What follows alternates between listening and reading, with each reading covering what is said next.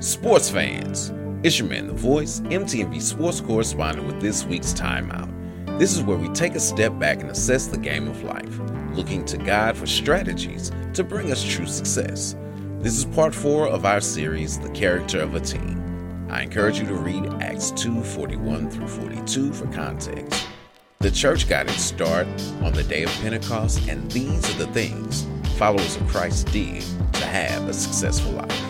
They were devoted to the apostles' teachings, to fellowship, to the breaking of bread, and to prayer.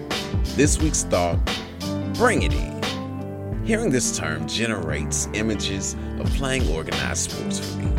My teammates and I would converge on a point, put our hands together, and make a declaration. We may say something like, win, our team name, or some other rallying cry. As a team, we need to come together, agree, and make a declaration. This can be done in prayer. Prayer is paramount in the life of a believer. This is the way that you enter into a relationship with God. We pray prayers of repentance.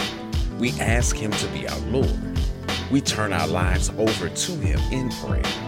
The new church was not just praying, but praying together. From a sports perspective, it's like game day. Everyone in their position executing plays. A group of people with a goal of accomplishing a task through a collective effort. Champions understand the value of each player and position. Yes, one may score more points than another, but it cannot be done alone. They are much more effective together. Jesus' brother James said that the prayer of faith will heal the sick and that the urgent prayers of the righteous is very powerful in its effect. We must fight beside each other, you know, playing the game, encouraging one another. Spend time going to God in prayer with your teammates, not just alone. This brings an even deeper level of intimacy. You rarely forget those that you pray with. Jesus begged the disciples to pray with him in the garden. In his time of greatest need as a human, he looked to those closest to him to pray along with him. One of the most sincere gifts you can give is the gift of your presence in prayer. Standing with someone, petitioning God, arms locked in battle. Prayer is simply communicating with God. Doing that with others has a different impact. You know, it's like watching a sporting event at home. And whoever you cheer for, you know, if they're victorious, you're happy. But think about doing that with a group of people at home. Or better yet, in a stadium. It just hits different. Jesus told his disciples that if two of them prayed in agreement about something, that it would be done. Then he took it further to say, Where two or three are gathered in my name, I'm in the midst of them.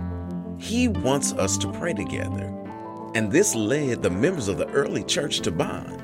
They needed the support of each other because of the persecution they faced. I've said time and again during this quarantine that we have to be intentional about engaging people. What better way to do that than by moving together in the power of prayer? So here's the play prayer is a powerful tool that's even stronger when done with others. So bring it in. Build and strengthen bonds by going to God together. Ishmael the Voice, MTMV Sports Correspondent with this week's timeout. All right, time to get back in the game of life. Until next week, ready, break.